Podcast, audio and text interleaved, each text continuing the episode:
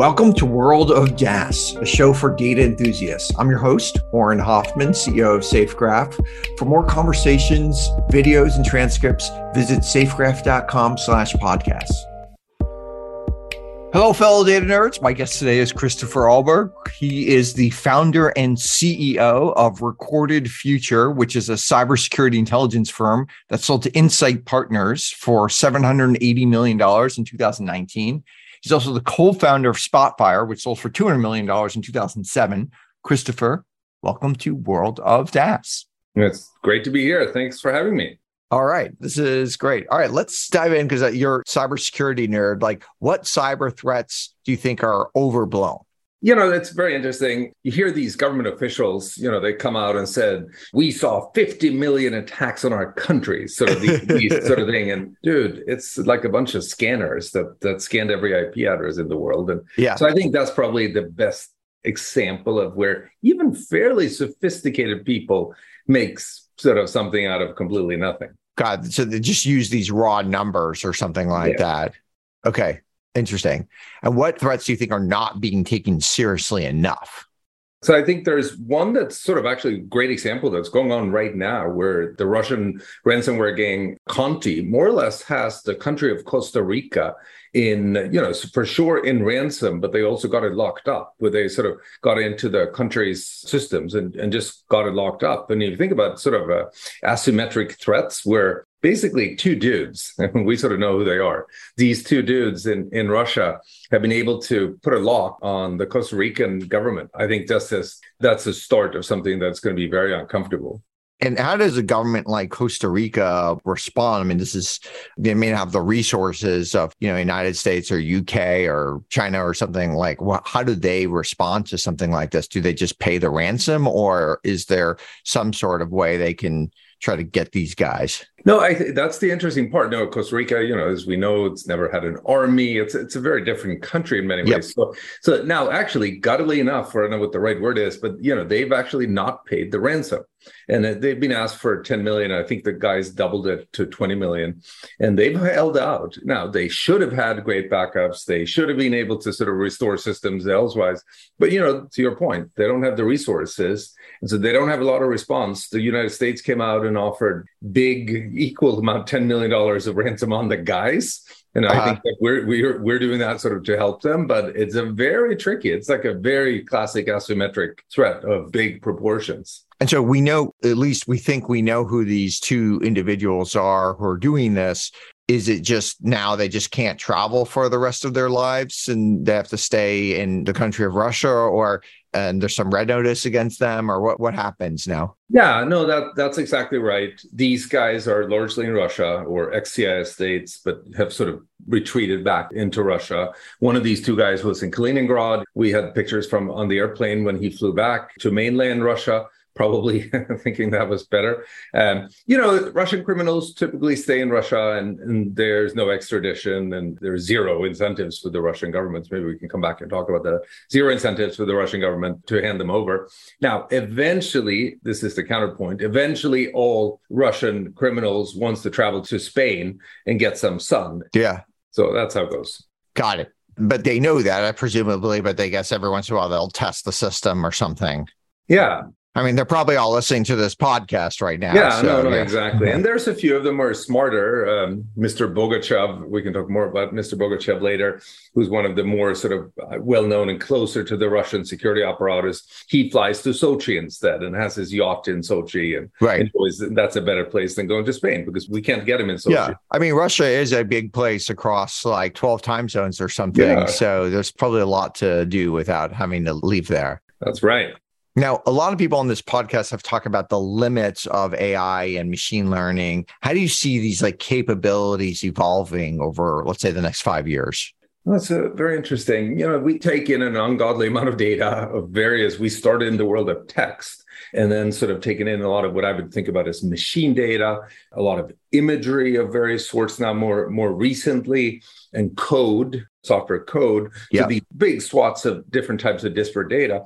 In many ways, we do things that I would certainly think fits the Turing test and could be as AI-ish as, as much as anything.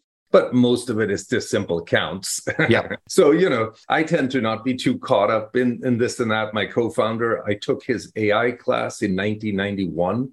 We worked together since 91. We both agree that the deep learning chapter was not in the book of 91, but all the other chapters are fairly same the same so i think there's we've seen great advances but then there's others where maybe we're still in the world of count yeah yeah, exactly. Or uh, but like now that we have more compute power, we can count faster. We can do yeah, some of these yeah. things much better than we could before, or more efficiently than we could before. In our world, the thing that is sort of depressing at some level is that there's. I like to say that I can tell you with good prediction whether an IP address or a domain or something like that is going to be used maliciously yeah. But on the other hand, low probability events, which we mostly think about terrorism and these sort of things, but it's the same thing.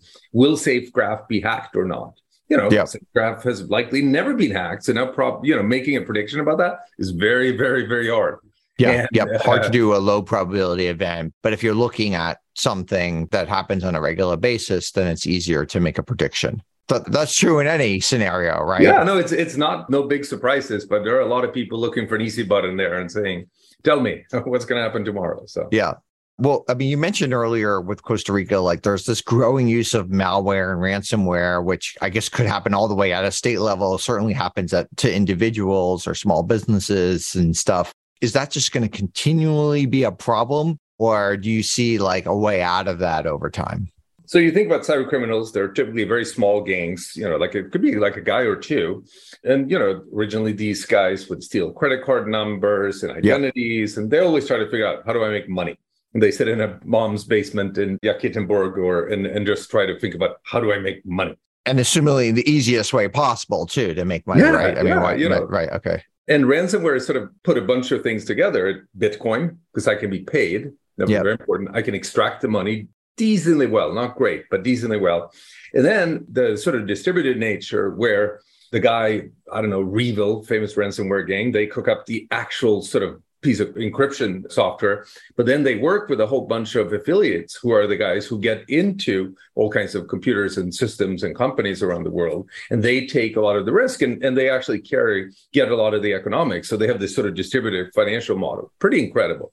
But that's not going to be the end. I think for a good while, ransomware is going to be one of the best ways for cyber criminals. We're seeing a little bit of a shift now towards this, you know, the Costa Rica like thing when it's both about encrypting the computers, locking things up, but also stealing documents. I can say I saw you illicitly emailing with your secretary, or that. Uh, so it's a blackmail. So blackmail it's not just okay. So it's yeah. like a separate thing as well. It's not it's like dual, um, you're not going to get thing. access yeah. to this data, which is already a little bit of a blackmail. Yeah it's I have access to, and I'm going to tell, or you know, I'm going to tell the SEC about you, or or some other type of thing that's out there. Yeah, no, no, those sort of things, and that has already happened, and we're going to see more of that.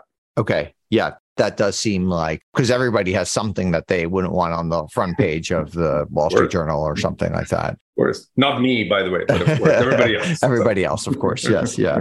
And how do you think? I mean, I know that there's this famous hack of um a couple of years ago of a pipeline in the United States, and then the ransom was paid, but that they were able to get, I think, most or all of it back just by like following the chain. I believe this was on Bitcoin. Mm-hmm. Are hackers still using Bitcoin because we can kind of follow a lot of these transactions, or are they moving to some sort of these like more anonymous types of cryptocurrencies? No, they, they are also trying other things. So they like Monero for a while and so on. Bitcoin seems to be the main piece. There are obviously great sort of analytics companies, Chainalysis, and these guys who yep. build businesses out of de-anonymizing. It's pretty bizarre, the whole thing that the United States as a government invents Tor, invents a lot of these sort of yeah. things. And like the, all this anonymization technology that now is sort of used maliciously. And then other companies come along and invent sort of Dina, like, I don't know, it's just bizarre. Gotta love the internet. But they still prefer Bitcoin because I think it's just until there's something better for them. They will use other sort of things too. But you have to remember that in the end game, uh, so REvil might have made half a billion.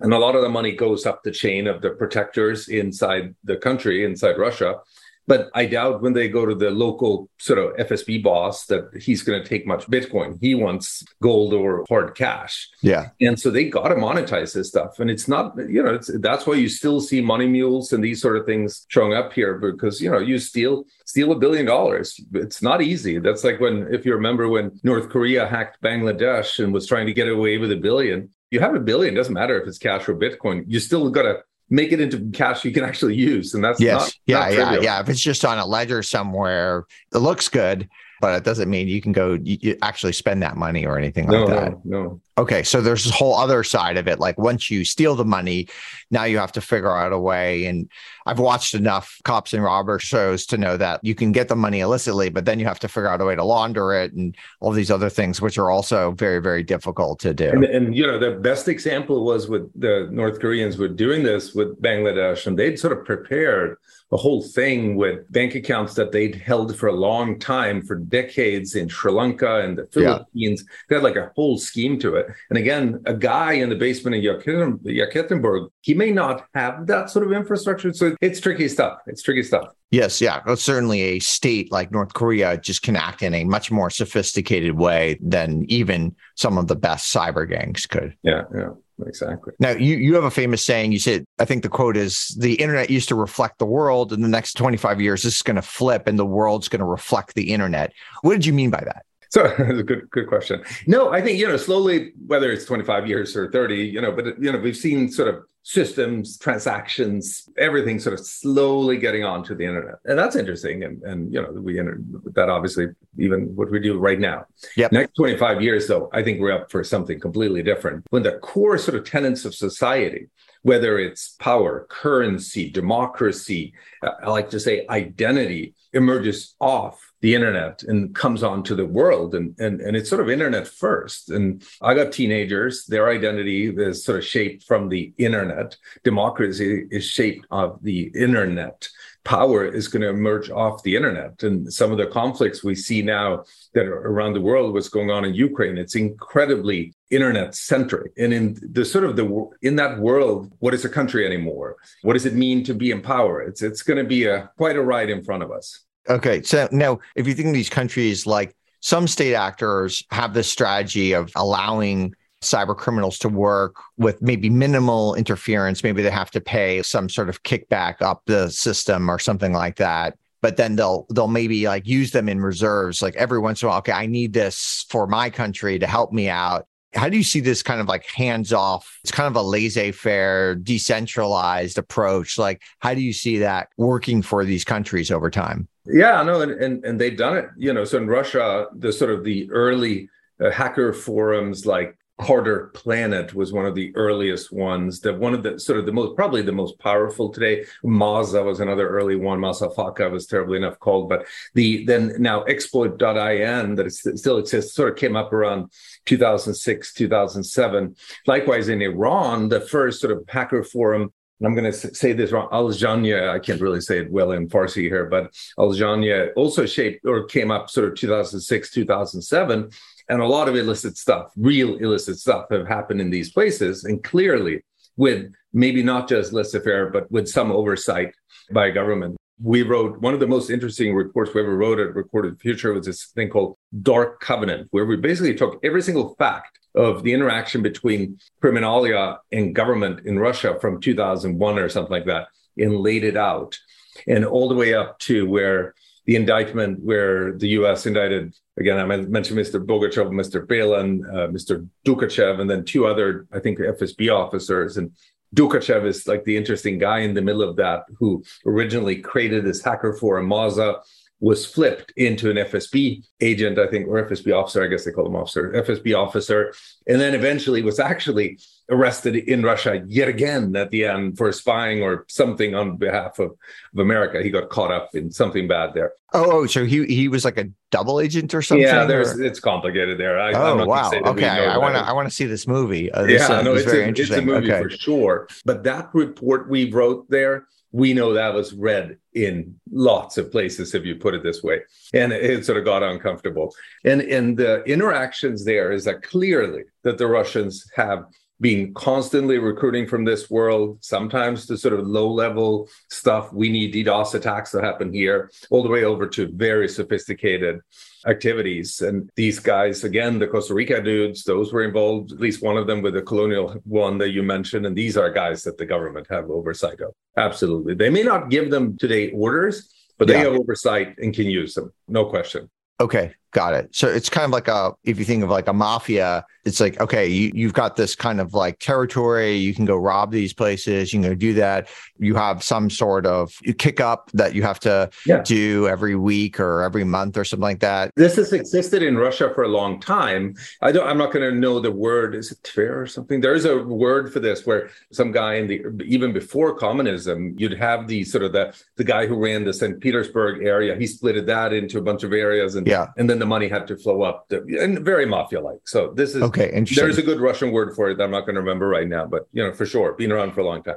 Now, in some ways, if you think of the US, like the US is very open. And in some ways, that means we have the biggest attack vector. Mm-hmm. And I would expect that means that we have to be very much on the defensive, whereas a, a closed society is going to be much harder to attack in some ways, you would think. Is there any way to like change up the dynamic? Yeah, I, I, was thinking about this as I sort of you mentioned that point. I, I, think ultimately, still, you know, we have the best IT industry, the best, you know, like I, I think we should not shortchange ourselves. You know, like there we have a lot of problems. Yeah. Uh, and we probably are quite vulnerable, and we'll talk more about that. But I th- still think we're much better off than most places. If you think about how when hacktivists started going at Russia here at the beginning of, of Ukraine, because historically Russia has not had much of sort of except for spying going at very specific government institutions, the way because the, the cyber criminals of Russia have been told you cannot, absolutely not touch anything in ex-CIS states or in Russia. Yeah. And so, so these guys were vulnerable. China, sort of the same thing. Oh, so because they haven't had think... a lot of people trying to hack them. Where so we've had way more exposure trying to attack us in the United yeah. States. So we're used to it. So we're just a little bit more hardened, yeah, essentially. Absolutely. So, first of all, I don't think it's right. The conclusion is not correct that just because you're closed, you're safer. Um, okay. Maybe if you take it to its extreme of North Korea or something, where basically there are no computers, you know, like, yep. okay, so the, maybe, yep. maybe then. But then, number two, there's more subtle dynamics here where in the US, we're pretty good about disclosing what's vulnerable. The government has a good process for if the government does keep hold back on a vulnerability they want to use for hacking, there's a very sort of this vulnerabilities equities process that is very formal, very well run.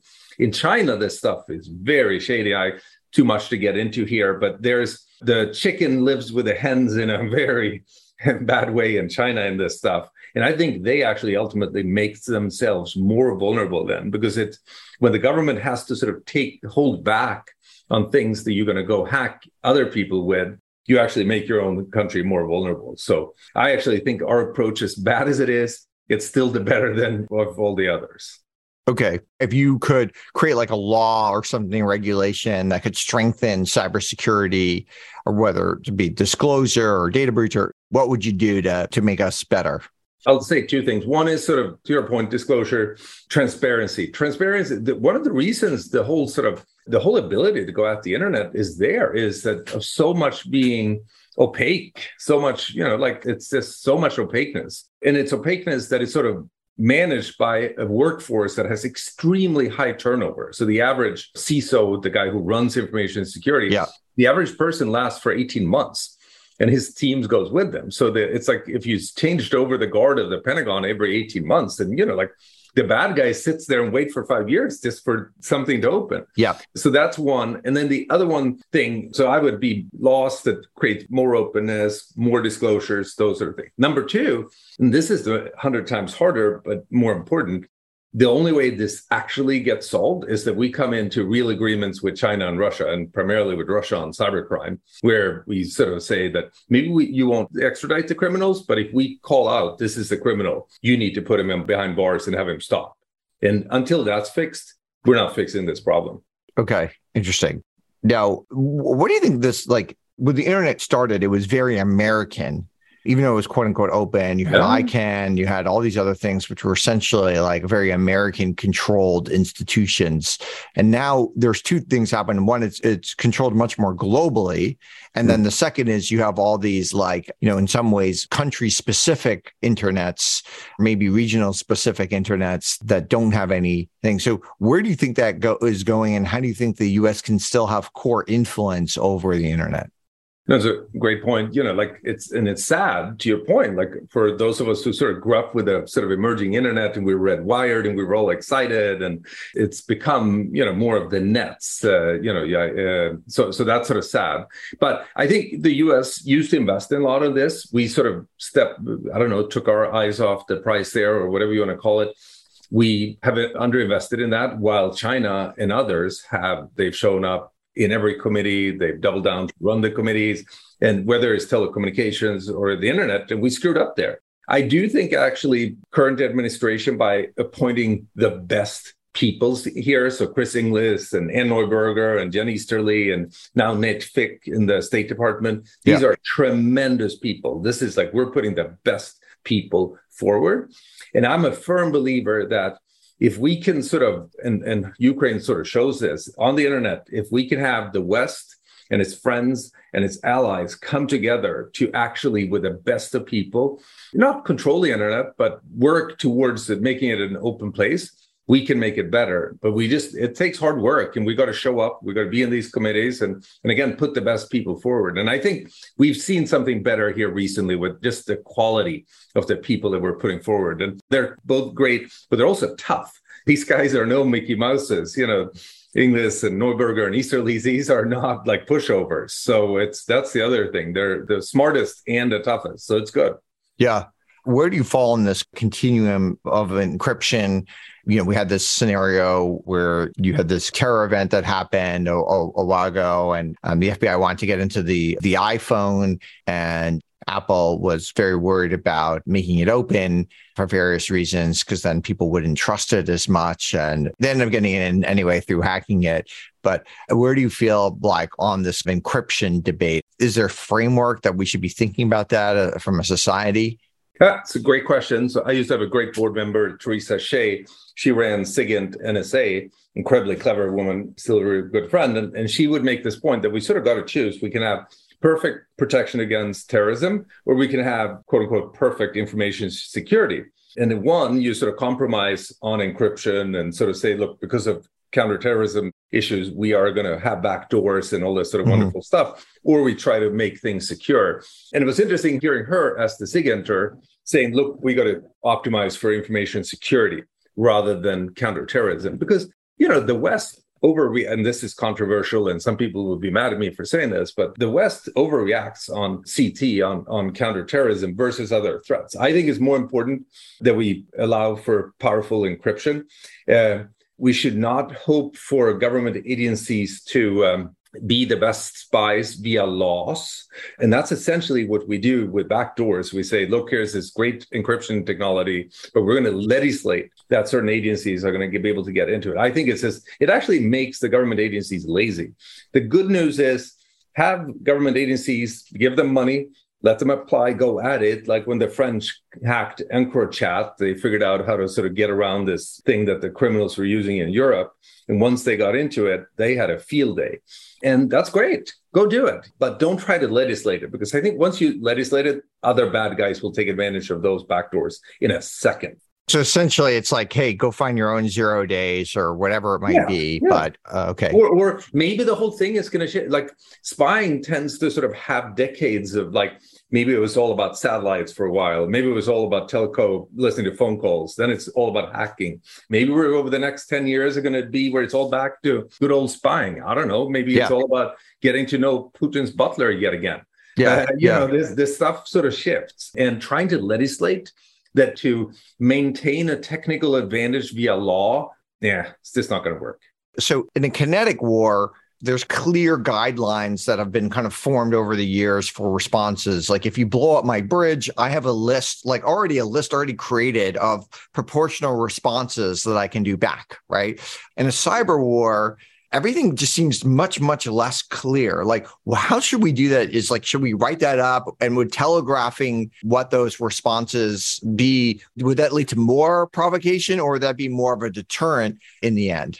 Cool question. If you think about one example, you immediately go to is you think of nuclear bombs, nuclear warfare, where clearly that was right. Very, clear. Everything is written down. It's very, very yeah. clear. And yeah, that worked because the number of players was extremely limited. Eight. That's right. Whatever, okay. Sort of yeah. yeah. yeah. If you have uh, n of a thousand, it, it becomes very, very difficult. It and, probably and, wouldn't and work. one anymore. more point to it. Not only are we having thousands, maybe tens of thousands, but we only have eight. And if Pakistan would send a, a Uh, a uh, missile, a nuclear missile on Israel, it's quite likely we'd figure out that it was Pakistan. So yeah. attribution is simple. Whereas yep. in cyber, when even a US president might, you know, one of our agencies comes out and say, or in fact, 17 of our agencies come out and say this was Russia, and our own president says, look, this might just be a, a guy in a basement in Oregon. Now, what are you going to do? You're going to say, look, if you hack me, I'm going to send nuclear missiles on you. It becomes very, very hard. That said, I think we do need to delineate what our response is going to be to some extent, and then maintain a lot of freedom for um, what we can do there's different levels of hacking. I mean, we've always been spying, right? So yeah. in some ways, like if we're going to go spy on each other, whether it's like the OPM hack or whatever, yeah. like that, that just happens. That's par for the course. And we have to harden our targets to make it difficult to spy on. But then there's another thing where you're actually going and you're, you're not just getting information, but you're causing some really bad mischief or something. And then there, that seems to me that it does deserve a more of a response. Because of course, yeah, like we're all trying yeah. to spy on each other, right? That I assume. Yeah, no, no. Spying is totally fine by all means. You know, in fact, I would be upset as a US taxpayer if we didn't do the OPM hack on the Chinese every day over the last right. 25 years. You know, right. like I want a hard uh, the hardwired pipe from whatever PLA sort of outfit that holds the same. But no, you're 100% right. It's tricky. I do think we need to demark these lines and state them, but we also need to maintain a lot of flexibility for now. And and then as we become better at attribution, this picture I have behind me here, where we are able to say China hacked the Vatican. But of course, once we did that and we sent out that report, we made a huge deal out of it. And then the morning after, in the morning briefing in the Chinese Department of State, the Ministry of Foreign Affairs, they come out and say, we think hacking is very bad. Recorded Future is 100% wrong. And da, da, da, da, da. And, you know, it's the same guy. It's the same wolf warrior who comes at us every time. And, you know, it's part of the game. But one of the things that I was surprised by in the Russia Ukraine conflict was it didn't seem like the cyber things have been as determinant as one would have thought pre war. One would have thought that maybe the Russian government could have taken down the Ukraine economy, they could have taken down the systems, they could have done these other things. I assume Russia has one of the best cyber offense systems in the world, certainly top three. Why was it not as determinant? Yeah, that's a good question. So um, I think a couple of different things. First of all, there may be more uh, going on than most people have sort of realized. That's one. Okay, so they may have been more successful. Yeah, yeah. But at the same time, I've certainly been in briefings with senior people as they come, and they basically said, "Where are the cybers?" you know, like that, that sort of thing. So yeah, don't don't feel bad. you know, we've we've all been asking that question. Um, three, cyber. If you just use that as a very generic term is a good vector in the lead up to a war. Once you go kinetic and so on, it maybe becomes less effective. But even in kinetic, it's like, are you able to tap into communications between soldiers? Not only are you able to tap into communications, but can you insert something in the communication so they get the wrong communications yes. coming back? Or so you would think you could cause a ton of stuff yeah, no, and this is happening all the time there. So, quote unquote, don't worry. It's happening from both sides. And the, okay. the Ukrainians have actually been, you know, so one of the things I was going to say, Ukraine has been pretty damn good at defense here. They, remember that this started for them arguably in 2014. So they've yeah. had seven, eight years of, they've had a long time to figure it out. Yeah. And then number two, which is pretty cool. So we have had a very active posture in Ukraine as a company. We have many, many, many users in Ukraine of our product, and we've had the chance to sort of be super entangled into it. These guys know what they're doing. They're good. Uh, very impressive. And a bunch of legalities and rules sort of like that hinders Western countries that there are no lawyers in the ways of information sharing and disclosures in Ukraine. Yep. People just do what they need to and people can collaborate in a way that is just not seen elsewhere. and also now the Ukrainians too. I, I got to follow up on your soldier example communications thing. The Ukrainians have done this beautifully, you know, where they basically said we're going to make it uncomfortable for Russian soldiers, and they record them whether they call back to their mom and cries and says this is terrible, or they call their girlfriend and boost about doing terrible stuff. The Ukrainians record it and stick it on the internet. And then not only that, they put those recordings on download sites of pirated music back in Russia so that Russian boys get to hear the same. Yeah. So, so Ukrainians have been pretty good on running an information warfare back. So there's more stuff going on than people realize. I think actually Ukraine is a good proxy for what we're going to see in a future conflict. But don't forget, the Ukrainians have been pretty good at defense here. It does seem like there's a lot of things to from maybe even at a cyber, but you know, if you think of a lot of like these guided missiles, they're very GPS based. You would think that the Russians could potentially jam the GPS pretty easily or cause some confusion in the GPS. From what I understand, that doesn't seem like it's happening on the ground. That doesn't take much technical ability to go do that. I could go create a GPS jammer right away. Why are some of these things not happening? Is just because there's just like all these second order and third order effects that the Russians are worried they would blow back on them? Yeah, I think so. You know, now they do have their what is called GLONASS, their yeah. their separate system. So I think you're right. There's like this, you know, the very basic question: Why didn't they just blow up the Ukrainian internet and phone system to begin with, sort of thing? You're like, why? I asked myself that, but you realize that hey, they want to keep spying. There's a particular outfit in Crimea that is set up for running spying, the telecommunication spying in, in Ukraine. And they want the internet and the telco lines because otherwise they wouldn't be able to spy on them. Uh, number two, it turns out that the Russians themselves have been using Ukrainian telco infrastructure for communications because their own radios suck. Uh, so now on the GPS front, it's probably similar things. A, we've become better at defending this stuff. And B, and so maybe that was more resilient than we think they tried on the eve on, on, the eve on the invasion. They were trying to go at the Viasat systems and so on. So it's not for lack of trying on that. And then B, who knows? Maybe these Russians need, you know, Western GPS systems that they actually realize that they need it. So I, I don't have a good answer on that particular one. But it's the you're right onto it. Second and third order effects may surprise us here. We're more entangled than um, yes. than we think. Interesting. Okay when you first kind of started a recorded future, a lot of it was focused on like some of these open source, freely available content that's out there in the intelligence community called OSINT. But it does seem like OSINT is very much the backwater that's out there even at the CIA, I believe the the OSINT folks are they're not even in the main building. They're in like this like random office park that's many many miles away, essentially in their version of Siberia. the intelligence community seems to uh, really discount a lot of OSINT stuff.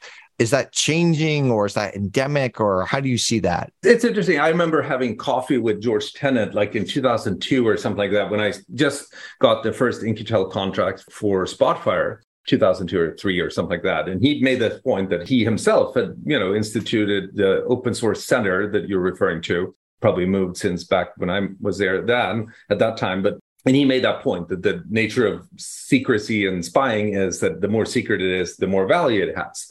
And, yeah. and that certainly has been the case. We have a great board member at Recorded Future, Sir Alex Younger, who ran MI6 up until recently. He makes that exactly that point. But he, in his mind, Bellingcat changed all this. Then, you know, by yeah. how these Bellingcat guys have been able to go and dig up insanely detailed stuff on Russian dudes of all sorts. And the, the budget for Bellingcat is so small, right? I mean, it's it's, it's a, a, bunch of a bunch of smart folks. Yeah. So so the point that we're now trying to make is that look, in the future, it's a little bit complicated here, but in reality, all information collection operations, spying, call it that, is sort of does start with some sort of open source starting game, whether that's down to like Washington Post, you know, like you yeah. you start in what you know. And that base should be there in a consistent way across agencies, it should be in, across the government and so on. And that's actually in many ways how we try to position Recorded Future as that sort of foundational intelligence. That said, I think there's also there's another aspect to this. So you you find a lot of people in the U.S. government who do things, or in, in frankly in any government, who they take a bunch of Yemeni newspapers in the morning, they read them, they summarize them, then stamp top secret, special, yeah. compartmentalized, all these fancy words on it, and suddenly it becomes completely unshareable, but it's very special, and it becomes very hard to share with your partners, your colleagues, even down the hall. And we think that that world needs to change, where sort of like there is this common base. Well, and there is this thing like there's so many things. I assume this is true in, in many countries, but certainly in the US, there's certainly things that are quote unquote top secret that everybody knows. So if the average citizen knows this, in my opinion, it shouldn't be labeled as top secret. We should be able to have a discussion. It's like, is the US interested in learning about Iran? Of course, right? This shouldn't be top secret that they're trying to learn about what's going on in Iran. Like that is an obvious thing. Everyone knows that. Or you care about like the topography of Ukraine or something, of course that would be the thing. Yeah. But these things are actually considered top secret. You you need a clearance often yeah. to have this conversation, which often to me you should have a clearance to talk about real secrets, mm-hmm. but not about things that like everybody knows. No, no, and it ends up being there's job security stuff that goes into this because having the clearance, but da, da, da, so yep. that we could talk for hours about that there. But now at the same time, there are real secrets and real secrets, whether nuclear secrets or or oh yeah, you know, real knowing, secrets, great. Have yeah, have at you know, it. Yeah, or yeah. having the access to the butler of Putin. If yes. somebody does have access to the Putin's butler, better fucking shut up about it. Right, so, right, right. so you know, there are for sure many real secrets, but it's especially in the U.S. This is not as bad in other countries maybe in China, I don't know that. But the US has such a sprawling apparatus. And for a lot of those, it's like it's a lot of this is job security. I know people. Okay, yeah. The job the clearance stuff does seem like it's like a job security act yeah, or something yeah. like that for folks out yeah. there. It's like I can't sell you a piece of software because I'm not cleared you often don't need to know why the software what what the ultimate thing on the software but you know you need a fast database right yeah yeah but this stuff has become so entangled over probably 100 years so that it's very hard to detangle. This is like to then be able to cut out and say, actually, we're going to declassify this whole thing here, to talk about second and third order effects here. So I have a lot of appreciation for that. It's not easy. And there's actually a lot of good intent among senior people in this. But even with the best of intent, it is very hard to change this. So what do you think of these like experts? So you mentioned like someone's reading the the Yemeni thing and they probably visited Yemen many times. They probably speak the language and stuff. But when you think of all these prediction markets that have existed, this Philip Tetlock stuff, yeah, yeah. that usually the amateur person who is a dentist in Ohio often can beat the Yemeni expert who's been on the ground many times, who reads the language, who has access to top secret information. Mm-hmm. Why is that person? You would just think that person just has a massive advantage, yet they often lose on all these different prediction things. Why do they lose so much? So it's interesting. I think it's more about what sort of question you're thinking about. Early days of Recorded Future, before we got into cyber, we thought a lot about this, and we actually wanted to sort of that was sort of the nature of the name Recorded Future. We want to be able to collect all the tidbits about where Xi Jinping would be, or at that time, I don't know, Hu Jintao, where he would be at the time, the pres- Chinese president. And we would then be able to say, by aggregating everything the internet knew, Philip Tetlock style, to say that he's going to be here at this time. Turns out a lot of the questions that the US president asks, or like if you think about the US intelligence community sort of rolling into that presidential daily brief, it's sort of interesting about whether he's going to be there at that particular time. And some of those questions exist. You know, when will Iran have a nuclear weapon or will they have a nuclear? Those sort of. Yeah. But most of the questions are not necessarily of that sort of nature. But a lot of it is it's um, there's some sort of skirmish, civil warish, uh, you know, in a country and we want to know okay will the president of the country still be president a year from now right? And you, you've got to put some sort of percentage bet on it. Yeah. Or inflation bet or some sort of thing like that. Or covid there were so many bets that we had to place on it. And it just turns out that often these these amateur players who are smart often beat the experts. Yeah, I think there's a lot of clever thoughts going on about people who want to find ways to take advantage of this. It is difficult for a government apparatus to take advantage of that. And it's, you know, because many times it might actually be the question that is as much as the issue as the answer. Yeah. So you, you know, like how do the fact that I'm interested in potato prices in Iran, potatoes or tomatoes, maybe it's yeah. tomatoes in Iran, that is sort of the usual, basically the proxy for how angry the average Iranian is. So if I have a great sort of thermometer of the price of potatoes and, and tomatoes in Tehran, I have a good proxy for the level of irritation in Iran. And maybe I could use that as a way to. But by now, so it might not be so much about whether these markets exist or not, because the problem is I don't really want to tell the world what questions I'm asking. And, and so, so that's the other sort of issue that you run into here.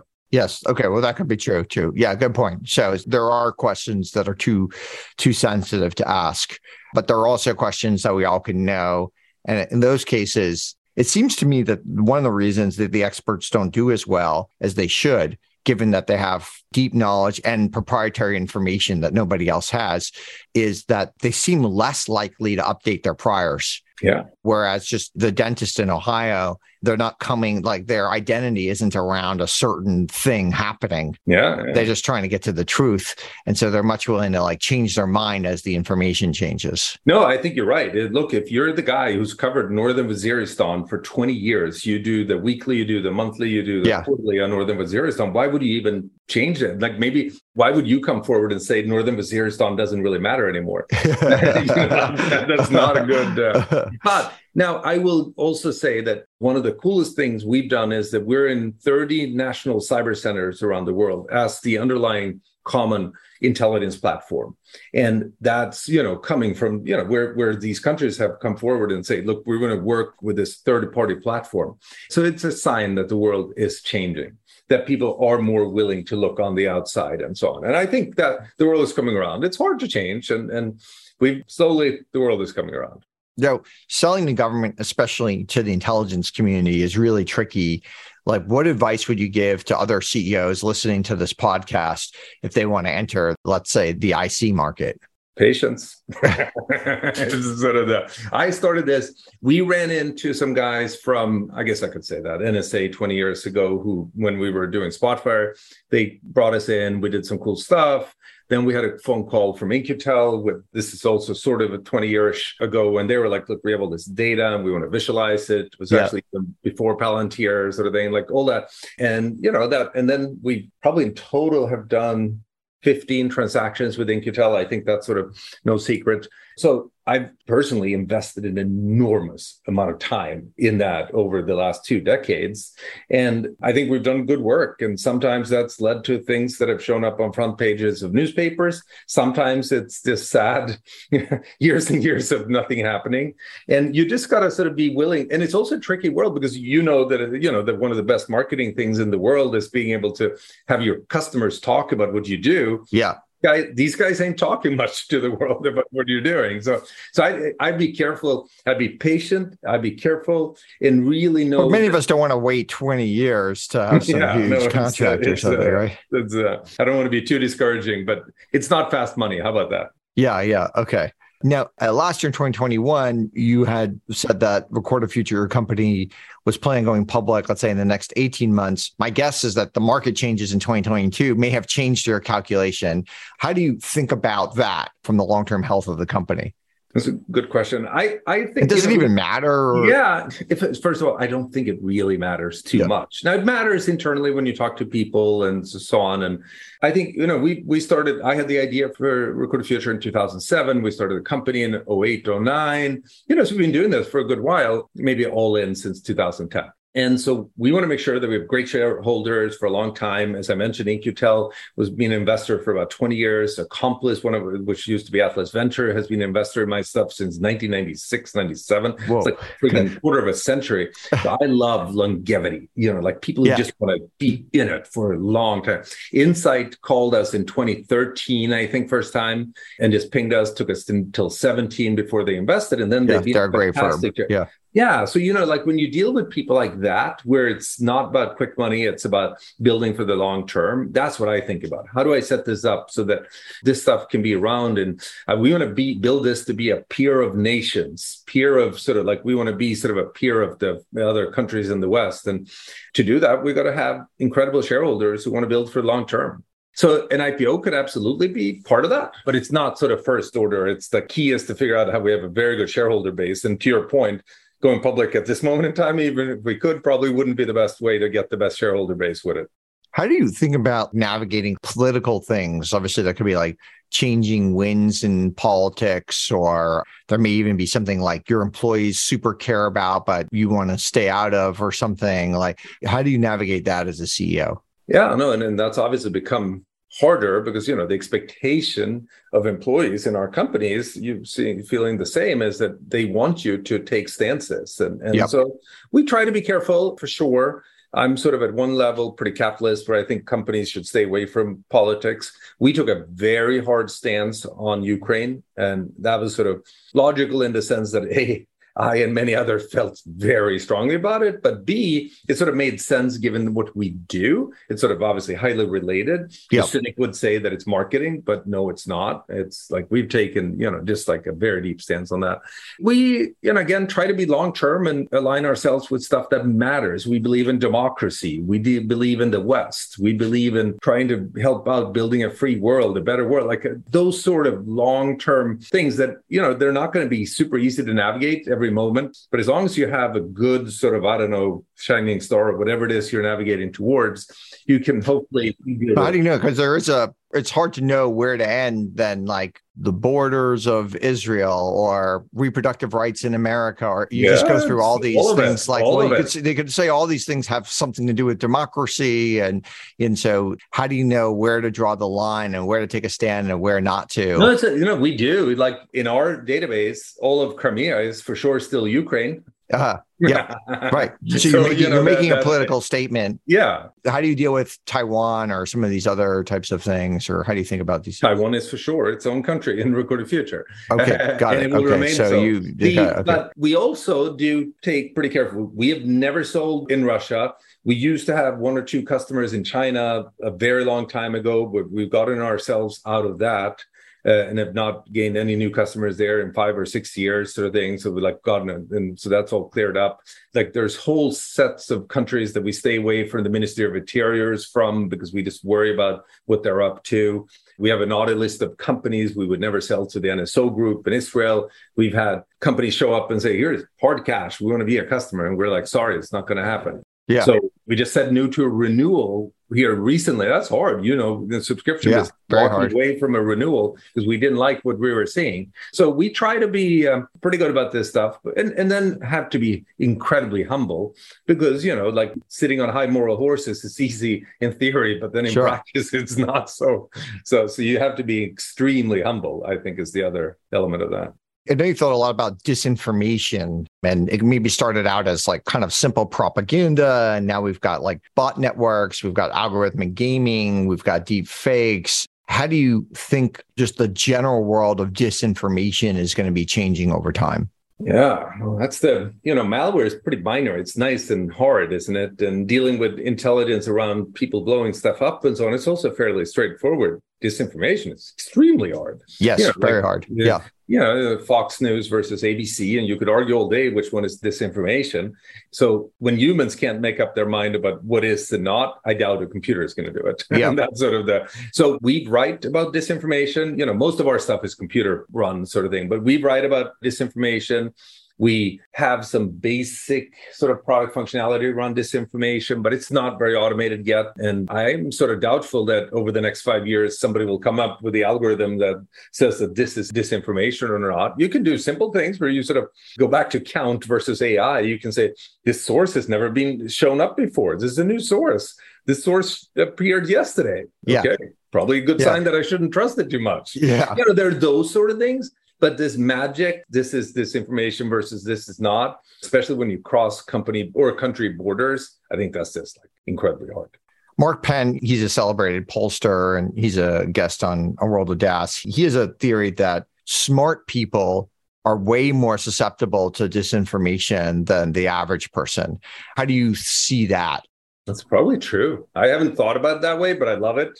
I think people who are over intellectual sort of like thinks that like I live in Cambridge, sort of you're in Boston, you know, a lot of intellectual people who think they know and they all, you know, read the Atlantic and think extremely alike, sort of thing. You know, the, right. It's it's the people who don't think advertising affects them is the one who are most affected by yeah, advertising. Yeah. Right. So yeah. I, I haven't thought much too much about that point, but I love it. That's probably extremely true. Yeah, that's good. All right, a couple personal questions that you've said you've read the book Bloomberg by Bloomberg at least five times. And I love that book, but I've only read it once. What are some of the insights from that book that you found so useful? So I think it's sort of this first of all, there and you must, you know, you read a lot too. And you know, there is this thing when you pick up a book and you feel like, dude, this guy wrote a book for me.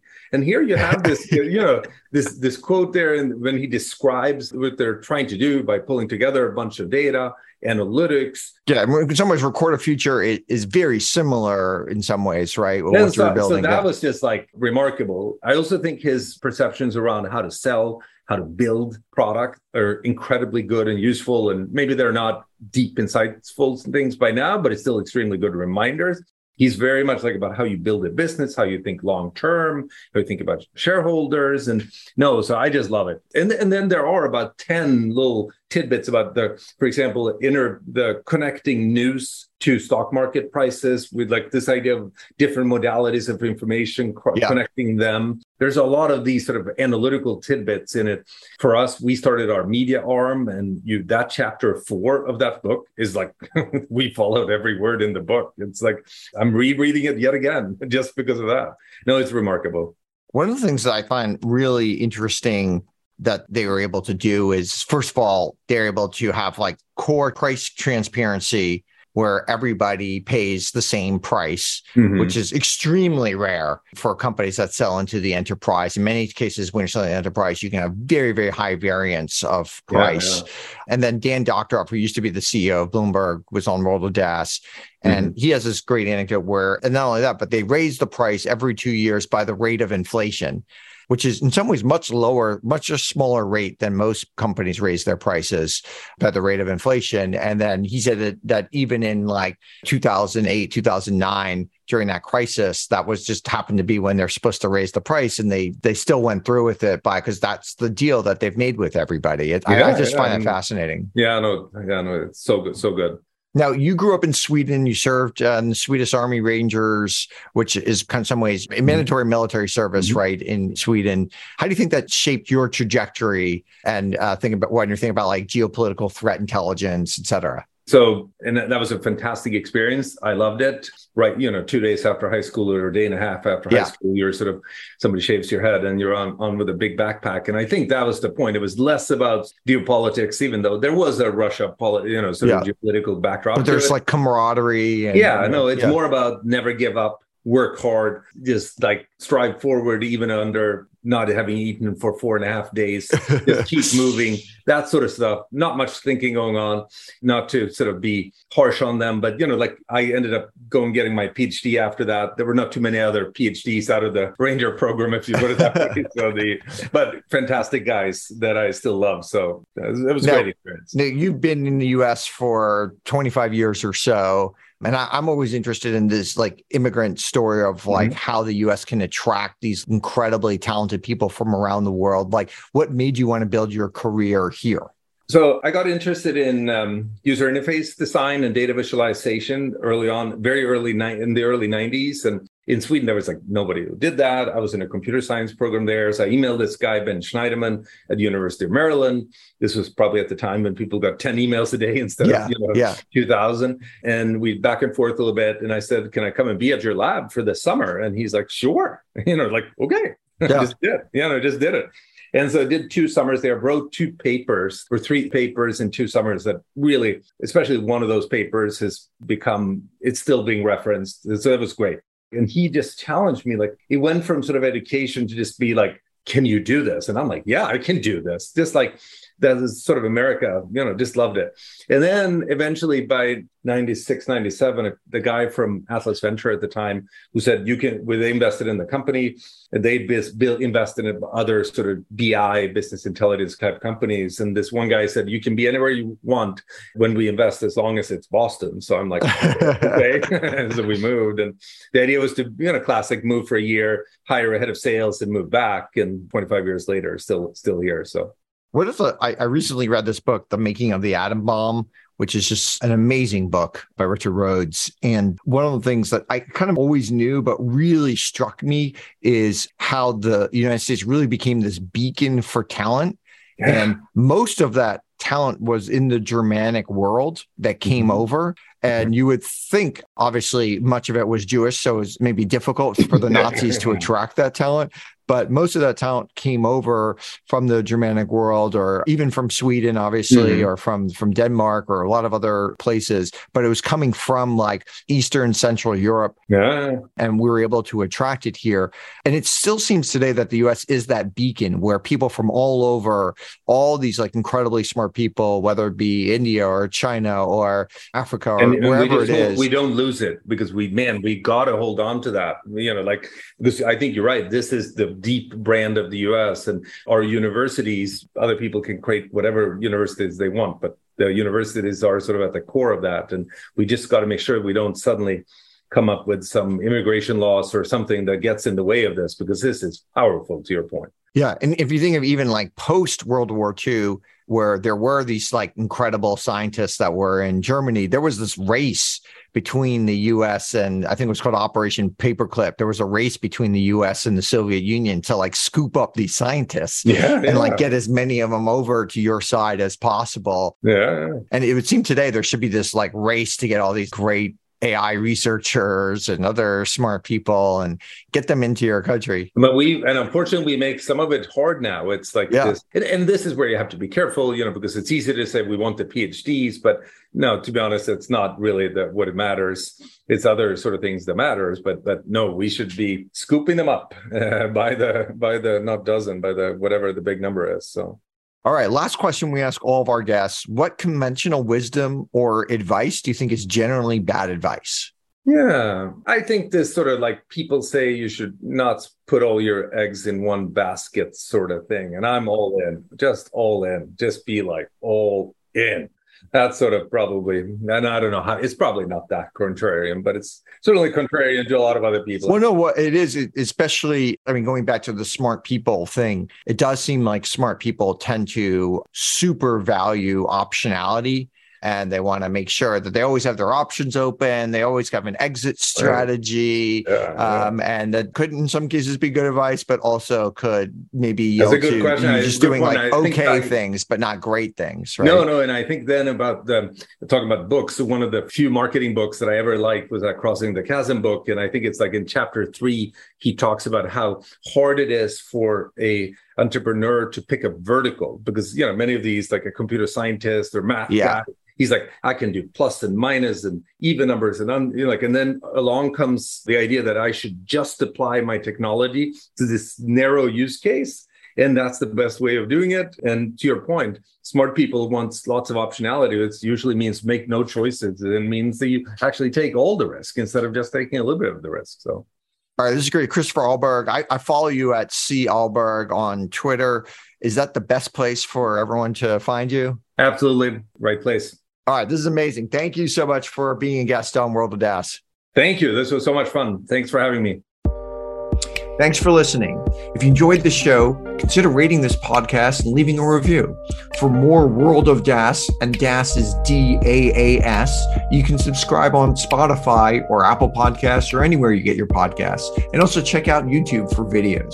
You can find me at Twitter at, at Auren, that's A U R E N, Auren, and we'd love to hear from you.